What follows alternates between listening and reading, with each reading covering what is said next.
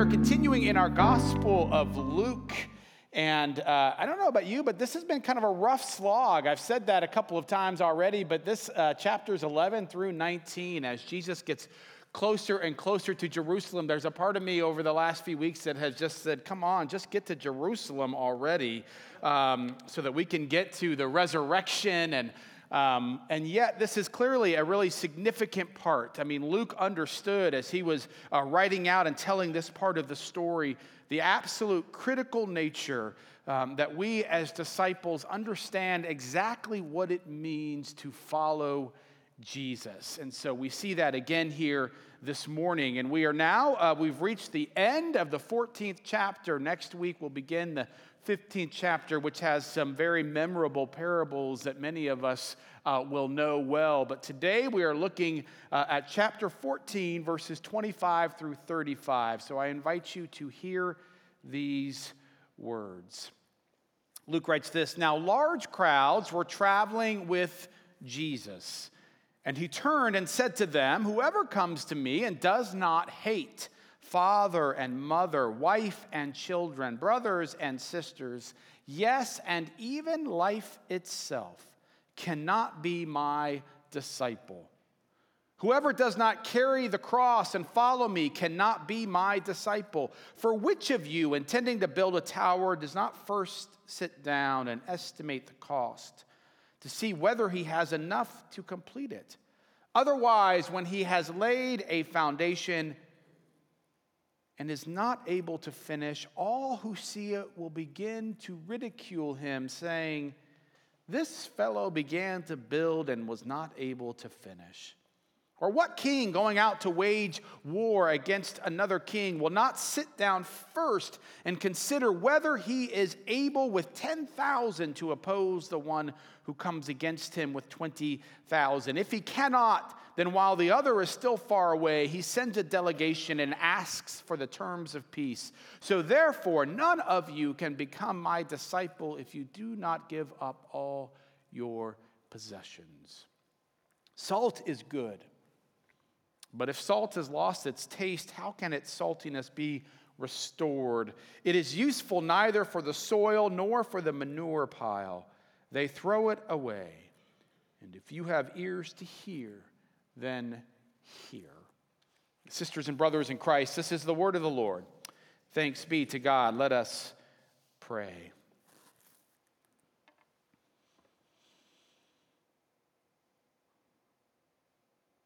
God, we gather this morning, and once again, we hear your voice. And once again, Lord, we pray that this morning that you would open up our ears and our hearts to you. When we begin to feel defensive or afraid, we pray oh God, that your words would lower those walls. Help us hear what it means to follow you. And I pray that the words of my mouth, the meditation of all of our hearts will be acceptable in your sight, O Lord, our strength and our Redeemer. Amen and amen. So, as Jesus continues toward Jerusalem, toward the cross, toward his death, the crowds continue to swell. And by this point, Jesus must be wondering how in the world it is that people keep following him, knowing as he knows exactly where it is that he is headed.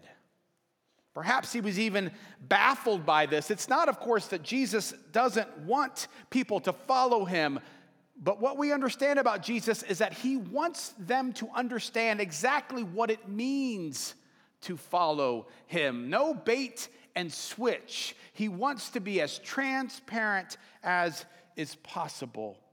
See, in our day and age, typically when there is a larger crowd, we begin to think that whatever it is, it must be, there must be some truth to it. It must be really good. And, and we don't oftentimes perhaps, you know, question it as much. And yet, clearly, what is happening here is that Jesus, in many ways, is beginning to thin out the crowd. Scott Hoezee says that throughout the Gospels, it is abundantly clear that Jesus did not regard large crowds as necessarily a good sign. You see, large crowds, of course, uh, they can be a bit of a danger, and that includes, and especially perhaps it includes us in the church. Because one of the things, just think about this, that happens the larger the crowd, right? If they're on a level uh, uh, uh playing field, and the crowd is, that the stage then and the star, he or she must, of course, be elevated. And the larger the crowd, the more physically that person must be elevated so that he or she can be seen well. And I continued, I would, would conjecture that the larger, the higher up they get physically, there is great likelihood that we will be tempted that the higher up that they also begin to get emotionally in our minds, the more that we begin to esteem them by their simply being higher and higher, the more we begin to put them on a pedestal. I was uh, hearing uh, some friends the other day talk about, um, this was a little while back, about a, a, a conference that was going on at a large church where they live. And how when the, the, the, lead pastor came in, it, there was this great uproarious applause, almost like they were at a Taylor Swift concert. And it seems to me that whenever you begin to get that sense, especially in the church, that we should begin to test our hearts. Everyone should begin to test their hearts in order to make sure that they are not beginning to distort who that person is. One of the dangers, it seems to me, that perhaps we don't always think about when it comes to a crowd is the fact that this adoration can oftentimes become a distraction from our participation. Danish uh, philosopher Soren Kierkegaard, he says this, he says that whenever we begin to admire and blubber in the presence of someone we view as remarkable, that we oftentimes then become spectators and connoisseurs who conveniently avoid living lives ourselves. This doesn't mean, of course, that every time you're in a large crowd of people who are there, maybe even in a church or whatnot, it doesn't mean that that necessarily uh, uh, that you won't participate, but it does mean that the larger the crowd is, the more tempted we begin to be to just simply admire, to just simply uh, go on and on about that person. And in some ways, what happens is that we become spiritual sloths, cheering on the spiritual cheetah and thinking that by doing so, it means that we will actually be changed or transformed. But what Jesus understands is that in our faith and in our journey, nothing is gained by our simply applauding spiritual cheetahs in our midst, that all of us are called to actively participate in this journey. And as Jesus looked out at the crowd, it seems to me that perhaps he began to realize that the crowds had fooled themselves into believing that nothing was expected of them, that nothing was demanded of them. And so he quickly began to disavail them of this facade. And so he begins to tell them if you want to follow me, you have got to hate your mother and your father and your wife and your brother and your sister. That you have to carry your cross. If you want to follow me, before doing so, you should consider this. What is the actual cost of this? Before you build a tower, you would be wise to figure out how much is it going to cost. Otherwise, you'll be ridiculed. Before you go off to war, if you're a king, you better count the cost. Do you have enough soldiers? You need to sell everything that you have. And Can't you imagine that massive, that burgeoning crowd all of a sudden beginning to slowly, much like a sloth, just kind of back away? Jesus wanted to be sure that they understood. Jesus, through Luke, wants to be sure that we understand exactly what it cost if we are going to follow him. Jesus goes for the jugular, it seems to me, in this particular passage. There are few things as offensive as what Jesus says to the crowds on that day. we actually, I'm not sure why, uh, I didn't look to see why. We actually went through this particular passage a couple of years ago. And so I don't want to be overly redundant, and yet when something is so strong and stark, it seems to me that we've got to address it again. When we talked about this a couple of years ago, we, we mentioned the fact that one of the things that this passage is clearly saying is that even the best of things, a country, our identity, our successes, our families, even the best of things, if they become ultimate in our lives, if we begin to idolize them, then those things can easily become broken and sinful in our lives. And so I want to continue to just think through this a little bit more today. What exactly does this mean? What does this entail. One of the things that we've got to be mindful of is the fact that, you know, we can't just be like, well, you know, back in their time, from what we hear, they didn't really like their families that much. So this would have been kind of easy, you know? I mean, they're like, oh, thank God, I don't have to love my parent anymore. Or, man, this brother or sister's been bothering me for a long time, so, so this is a good thing. No, as Tim Keller makes very clear, as most of us, I think, probably know, back then the family was absolutely critical. It was essential. It was easy, quite frankly, for them to become somewhat idolatrous. So it would have seemed just as scandalous to them as it does to us today. And one of the things, of course, let's just take this on very face value. One of the things this means is that, yeah, there may be times when there is a separation, because of following Jesus, when there is a separation, that it could be almost like a hatred, if you will, when you begin to follow Jesus. Now, we don't necessarily get that as much perhaps in this country. We oftentimes hear stories like this in other countries where as soon as someone begins to follow Jesus, there is a disowning, if you will, a parting of family, right? And, and although even this, this week I heard about somebody here locally for whom this, uh, this occurred once they began to follow Jesus. So there are times, perhaps, when we experience that in a very literal way, but there are also times, perhaps, when it happens in a more figurative way. I've seen this uh, several times where there's someone who begins to follow Jesus and they're really following Jesus, and it feels a little bit too radical for the family. Maybe they were raised in church, but what they served was a very polite Jesus. Uh, you know, uh, you, you would go, but it was all kind of in good manners. This is simply what you did. And as soon as uh, all of a sudden this person who's really kind of more radically following Jesus, it becomes a bit odd odd. It begins to feel strange. They're like, okay, God is great and all, but you don't need to take God that seriously. And so there are times, of course, when that begins to be distance, the distance between a, a person following Jesus and his or her particular family. But there are also times, it seems to me, when we perhaps who are following Jesus may need to, in even greater ways, begin to turn our backs, at least on the worldview that our family has tried to give us as we were growing up. Sometimes there are dreams that parents may have for us, hopes for us for exactly what we should do. This is who you should be when you grow up. This is what we want you to be. This is your identity. This is your job. This is what you should do. And when we begin to feel God's pull in a different direction, it may not make sense to them. And we may be in grave uh, danger of actually disappointing our parents. And yet, of course, this is exactly perhaps what we are called to do. Family expectations can oftentimes be incredibly burdensome.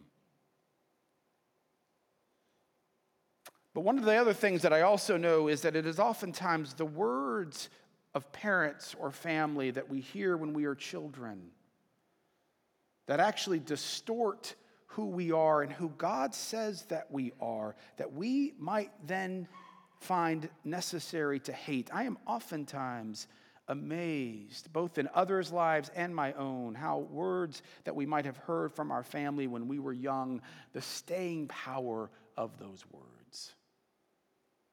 So perhaps when you were younger, maybe it was said to you that you weren't quite as smart as maybe a brother or sister, not quite as nice as a brother or sister. Maybe you, you didn't quite stack up, you weren't quite as successful, and they let you know that. Maybe you needed to trim down a little bit. Maybe you needed to do a little bit better at your school. Maybe this or that. And those kinds of words, and what's frustrating to me, of course, if I'm so honest, is there are times when I hear myself saying these same kinds of words to my own kids. And that at some point, as we become adults and as we grow in understanding, no, no, no, this is who Jesus says. Jesus says that we have been fearfully and wonderfully made. This is who I am, that we need to begin to live into that understanding. And yes, begin to hate the words that once placed us in a particular side that said, no, no, no, that is not who I am. This is who God says I am. Now, let's be honest, it also can easily happen in the other direction. I've seen families where a particular child was told in some way that the success of their family lays on them. At other times, there's been this kind of burden that you're the one who's going to hold this family together, whether said or unsaid, financially or emotionally or even spiritually. You're the one, you're going to hold this family together. Or the sense, right? I've heard this at times. Quite frankly, I heard it myself. You're the golden child. And at first, when we hear that as kids, we love that. Who doesn't want to be the golden child? Who doesn't want to be the one, hey, everything depends on me? This is great. And yet, those words can easily become shackles to us. And as you grow in your faith with Jesus, there are some things that you begin to learn. One of those is you cannot hold the family together. Only God can hold a family together. Ultimately, you are not God, therefore, you cannot do that. And also, then, as we talked about just a couple of weeks ago, what you begin to see as we begin to focus on humility, you know what? You're not a golden child. It's okay to be a bronze child. It's okay to be ordinary. And so there are these things that as we begin to follow Jesus, as we begin to love Jesus and feel the love of Jesus, as we grow in our discipleship, there are some of these, there are some of these shackles, some of these words, some of these thoughts that yes, we will need to begin to turn our backs to our families if we long to follow Jesus first and foremost. Now, it's also been pointed out that this word hate that we understand as hate, our own concept of hate, is actually a little bit different, or would have been certainly in the Jewish world in that time. That it's not so much perhaps the way that we understand it, but it does mean a lesser love. In other words, that what Jesus is telling them is that if you want to follow me, here's what's going to happen. You have to love me first and foremost above every other love. All of these other loves must begin to come underneath. This is what Augustine talks about. He talks about the ordering and the reordering of our loves. That as you grow in your relationship with Jesus, what begins to happen is that as that begins to grow, right, these other loves begin to kind of fall down in order. They descend from our first and foremost, from our ultimate love, which is the love of Jesus. Now, here's what I think is important to remember when it comes to this, because we, uh, we may not always think about it like this. What this means is that if what we want, if we want to follow Jesus and we believe that that means that our love for him has to be higher than others, the way that we do that is not by suppressing our other loves, right? It's not by saying, you know, going around to your family and saying, hey, I got to tell you, by next Thanksgiving, I hope I love you all a lot less than I love you right now. Okay, this is not kind of how it happens. Rather, what happens is your love of Jesus actually must begin to grow. Now, that's kind of a weird thing for us because by and large, we don't oftentimes think about the fact that we have some control over how our love can grow. This is why I love this book. I brought it up before. You Are What You Love. I think that's the name of it by James K.A. Smith. I go over it every several months or so. I just kind of go through it again because I think it is so powerful. And if you, uh, if you haven't read it and if you like to read, I would encourage it. I think it's just great.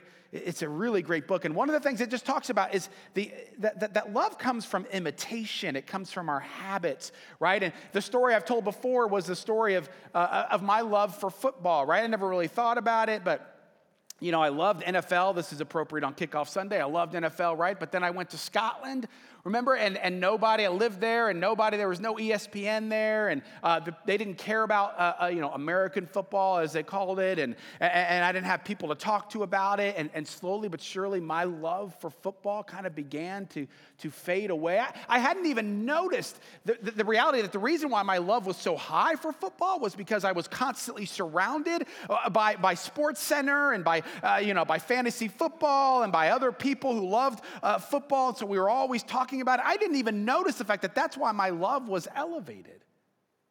It just felt like, no, this is just natural. Right? You think about it, you, you even see this with, I was thinking about this with the, the 40th anniversary. Maybe you've seen Sally Bias has been putting things up on Facebook about over the last 40 years, and so we've seen those things. It's been great. But of course, one of the things you really notice is, is what they're wearing right? And so the fact that, you know, you see these men and they've got these shorts and they're like all the way up here, and you're like, well, that feels inappropriate. And, and sometimes it was. And I realize that some of these things are coming back, and that's fine. But, you know, uh, you know, and you think, I just don't, I don't think that looks good. Or the feathered hair. Why did we think feathered hair was a good look? Now, why is that changed, right? I mean, that, that at some point in the 80s and whatnot, that felt really good. I love this. But then slowly but surely, our culture and, and fashionistas and the media and the people we're with, all of a sudden it begins to kind of look differently. And all of a sudden, you know, no, now I love this look. I was thinking about this several years ago. I saw a guy, and he had, I'm not even going to say what it is, a particular fashion trend that he was, uh, he was on the cutting edge of, apparently. And, and I looked at him, and I just, I mean, I just rolled my eyes. And I said to Meg, can you believe it? Can you believe he would wear something like that? Oh, it's embarrassing. And over the last several months, I found myself wanting to do the same thing. Now, why is that? I didn't like, I thought, I thought it was hate. I hated that, right? But all of a sudden, I'm like, man, that's not a bad look. Why does that happen, right? Because it's cultivated, oftentimes unconsciously or subconsciously. This becomes just to be cultivated. Our loves can be cultivated by habits, by those people that we surround ourselves with. This is why we talk about some of these spiritual disciplines, right? This is why we, we talk about silence and, and, and, and, and Sabbath and meditating on Scripture. It's why we want to focus on Jesus as we look through the gospel Gospel of Luke. It's why we talk about the critical component of community when it comes to your faith. Because as you begin to engage in those things, what happens is your love begins to grow. And that, you see, is when then your love of everything else, it may look like it's getting lower. It's still there. You still can love these folks. And yet, your love of God is growing and growing. You see, what happens is, is as that begins to occur, as this begins to love, as your love begins to grow, your desires here, some of them begin to change. And quite frankly, in our day and age, it begins to look very strange. What does this result in? It looks very different. I, I, I like uh, what David Jacobson says. He says that when you're looking at this passage, what you begin to realize is that discipleship cannot just be one more hobby or extracurricular activity. But I want to tell you that when you begin to make following Jesus less a hobby and more a whole new way of life, it can begin to look and feel very, very strange. So let's stay with this. Let's see what does this look like as we kind of grow in our love of Jesus? What might this look like?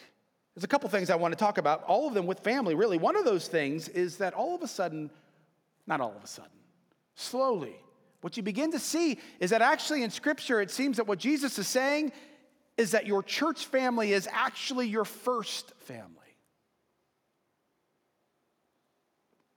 Which flies in the face of our culture, and especially in a community like ours, where, of course, our first family is our nuclear family.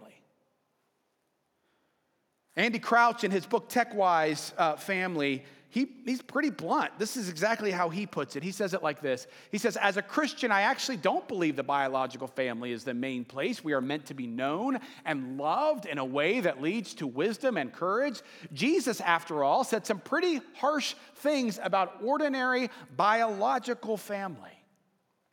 The first family for everyone who wants wisdom and courage in the way of Jesus is the church, the community of disciples who are looking to Jesus to reshape their understanding and their character. Now, let's be honest, this feels a little bit weird. I mean, we tend to just highlight so much our nuclear families, and it makes pastors like me nervous as well because we realize that if the church is actually supposed to be that, then we likely need a more robust church community. That it certainly means more than just this is what we want to do on Sunday mornings, because clearly you cannot be shaped simply on a Sunday morning. If this is really going to be our first family, it takes much more than that, right? It's part of the reason, right? And this is not everything, but it's a part of the reason why we have these home groups and why we want to cultivate that because we believe that we need to lean into that more. You have to, in some way, live your life with brothers and sisters in Christ if we want that to be elevated and to begin to become our first family. Here's one of the things, though. There's, there's, there's two things I think about this that are actually really helpful. First is this it, it helps us to remember the critical importance of singles, of single people. You see, we don't oftentimes say it, but, but the truth is that we don't encourage single people nearly as much as we should. Paul's pretty clear about the importance of single people. In fact, you know, this is something we rarely talk about. Paul says you should do your best to be single. Why? Well, because then, you know, you can work towards the ultimate. Remember, the ultimate is not to get married and to have kids. The ultimate is always pointing to God. So we should begin to cultivate that. But what happens in, in churches, even ours, is that especially if you're younger and you're single, right, we become eHarmony, right? We, begin to say, oh, I think I know who you should, we should hook you up with this person. We should connect you with that person. And, and I'm not suggesting that that's, you know, we should never try and match make, but I am certainly suggesting that being single is actually a gift. And we would be wise to not think that every single person, what they really need is to try and quickly find somebody else. I will be here to tell you the church, this church, could not survive without single people who do a remarkable amount of work to help further our kingdom, the kingdom of God. Of course, the second thing that someone has pointed out is this for those of us who do have a spouse or kids, or it also is this great reminder that we don't have to do everything. You see, there's also a tremendous amount of pressure for us to feel like, I don't know if you feel like this, I do as a parent, that we have to, we, it is all up to us to make sure that, that our kids, you know, are, are honed and that they become healthy people, that they become good followers of Jesus and that they, you know, have friends, all these things. You know, we feel this immense pressure. And one of the gifts is this I don't have to feel nearly as much pressure because some of this is up to you. Don't fail me. And so there is this kind of release of this, of this burden that says, I've got to do everything, or Megan has to do everything, right? There's this great gift in this.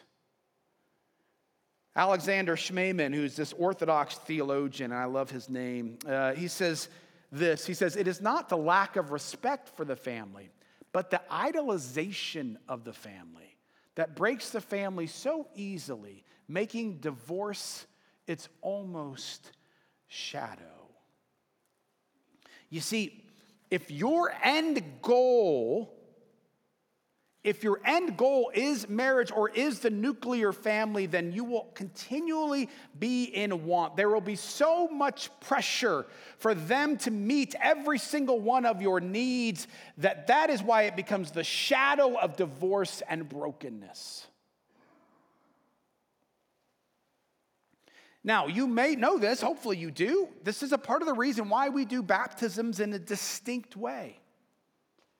When we do baptisms, remember, we do it almost always, only in almost kind of emergency situations, do we always do baptisms in community.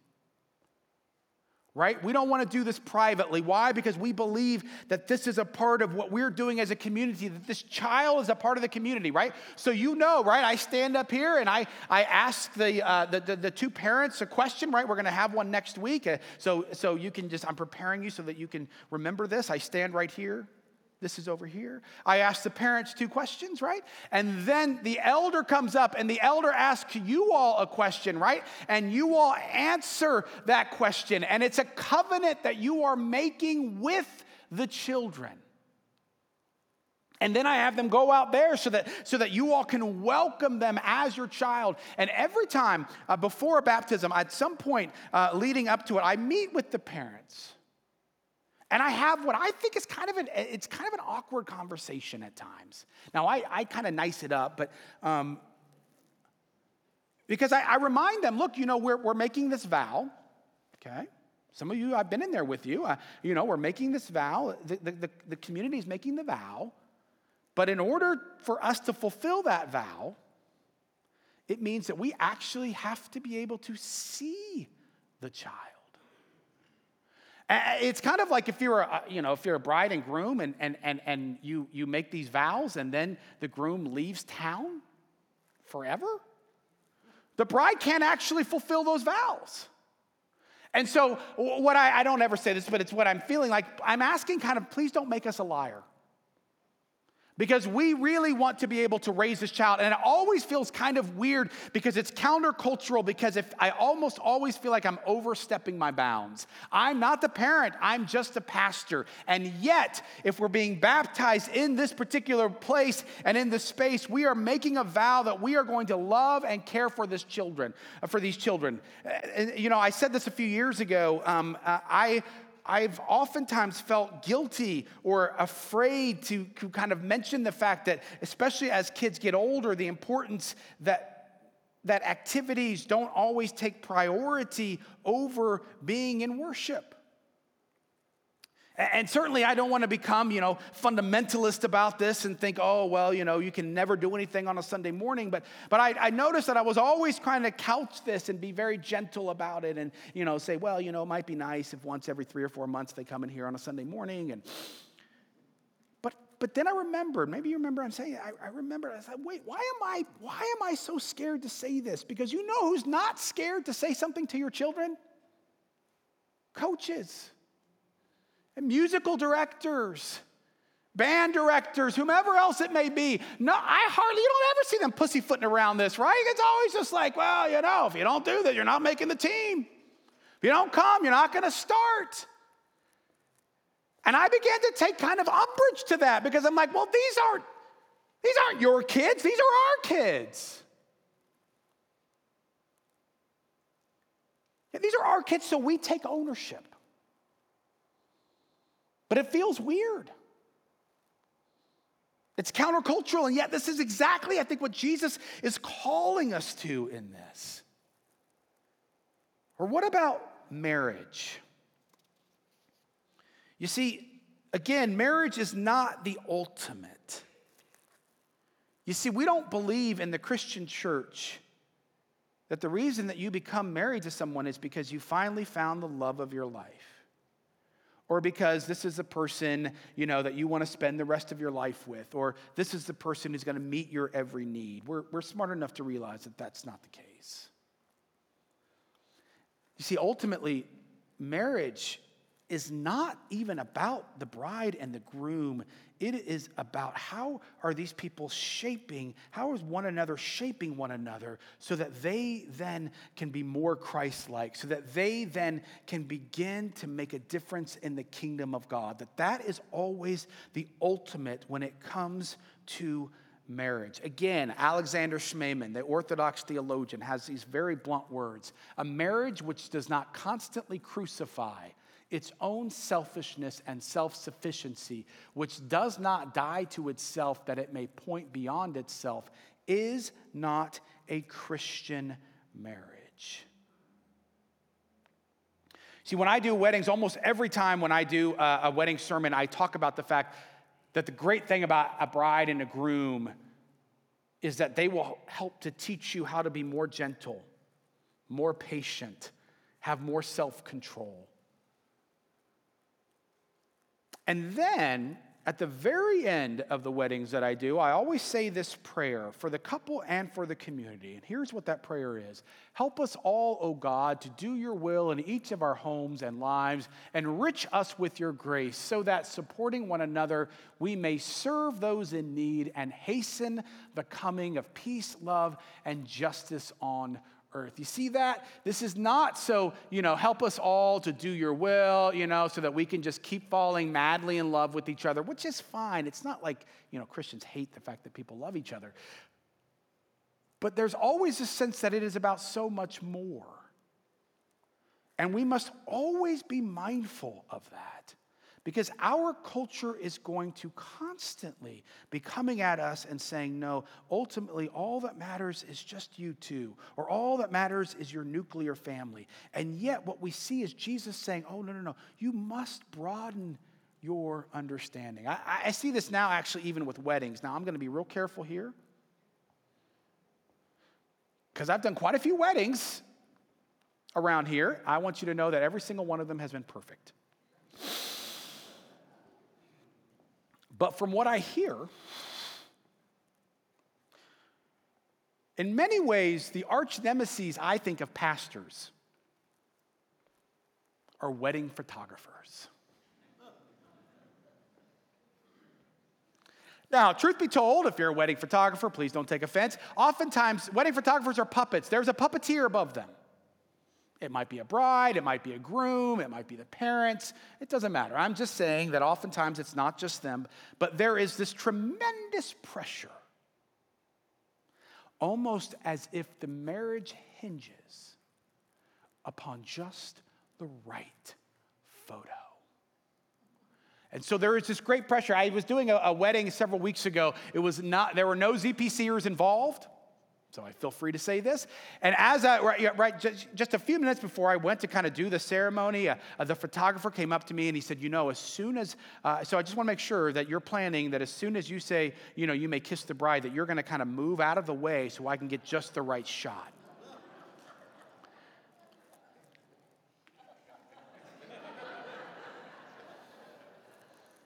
I said, No, I, I had not been planning on that actually.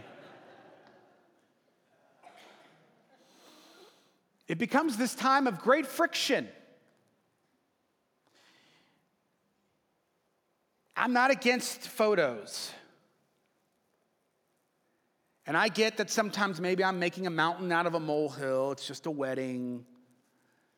But my concern is that in Christian weddings, even, sometimes the pastor, the vows, the rings, the message, have just become props for fairy tale dreams. The greatest memento of the big day of the wedding is not the perfect wedding photo or the perfect wedding cake. It is a lifelong journey with somebody else where by the end of that journey, you two look so much more like Jesus and have done remarkable things to further peace, love, and justice towards God's kingdom.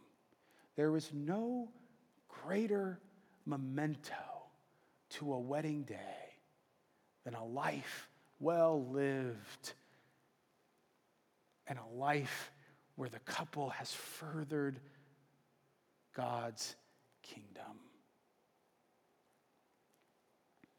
You see, as Jesus keeps getting closer to Jerusalem and as we keep getting closer to Jesus,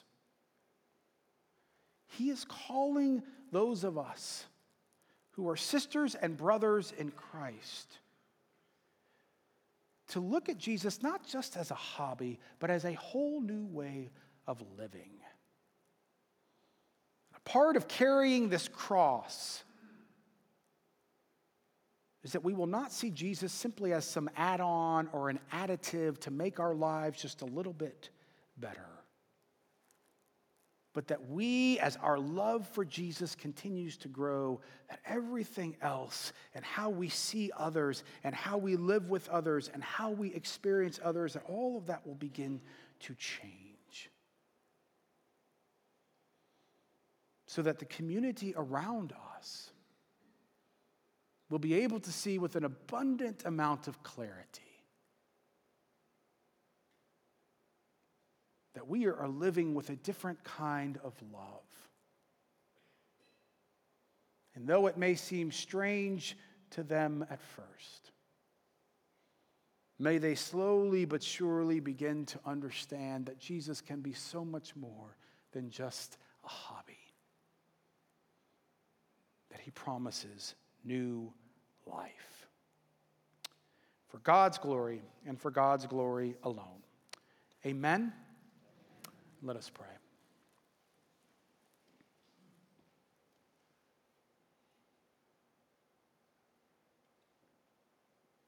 God, you are a holy God. And you long for us to follow you. But you want to be abundantly clear, Lord, what it looks like to do so. I pray, Lord, wherever each of us finds ourselves today, at whatever part of this journey, that you would help us to just simply take one more step, as small as it may be, to grow in our love for you, to grow in what it means to be about your coming kingdom. We pray all of these things in your name. Amen.